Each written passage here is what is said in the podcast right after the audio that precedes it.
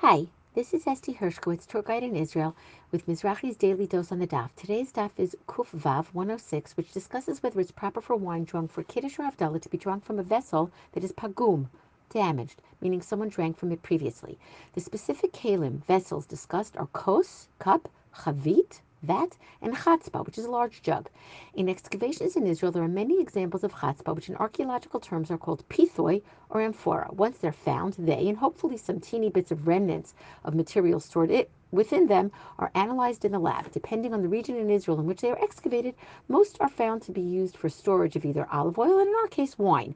How were these chatzpah sealed? In other words, how would one open them before it's time to make kiddush or havdalah and possibly make them pagum, damaged? They're made of clay with a whitish opening, and that opening needs a plug. The plug is also made of clay. The two clay pieces, vessel and plug, would rub against each other and possibly break, but more importantly, wouldn't really seal the amphora tightly enough, and wine would drip out and be lost. So after the wine was poured from the vat to the amphora, from the chavit to the chatzpah, the caretaker would wrap a strand of leather around the plug to plug up the opening of the jug tightly.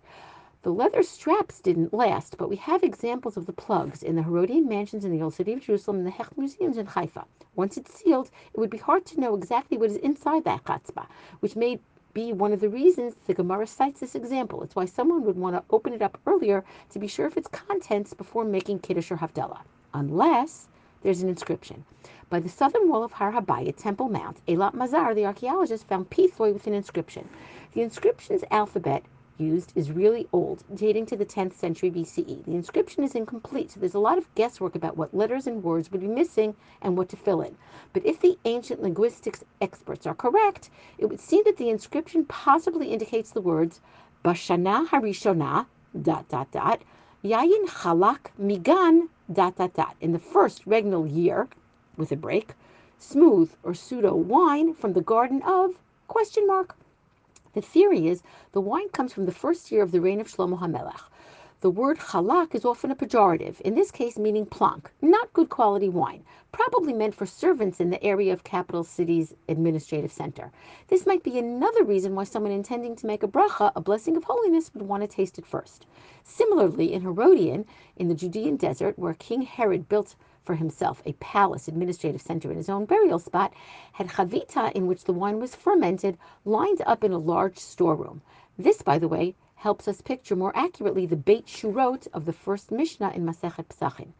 When people wanted to transport the wine to their houses or communal areas, they opened the chavita, poured off into the comparatively smaller chatzpah, which were still pretty big, and from the chatzpah to individual cups. In Herodian's jugs, it was discovered that the wine was prepared in a special way. Wine back there tasted pretty terrible, and that's why they often added water to it. The alcohol in the wine purified the brackish water, and the water made the wine taste less awful. King Herod's wine had traces of spices, honey, fruit, and other flavorings, probably an attempt to make the wine more palatable. This may be why people tasted the wine beforehand to determine which enhancing flavors needed to be added. May we all have opportunities to make brachot blessings on good wine. Enjoy the rest of your day.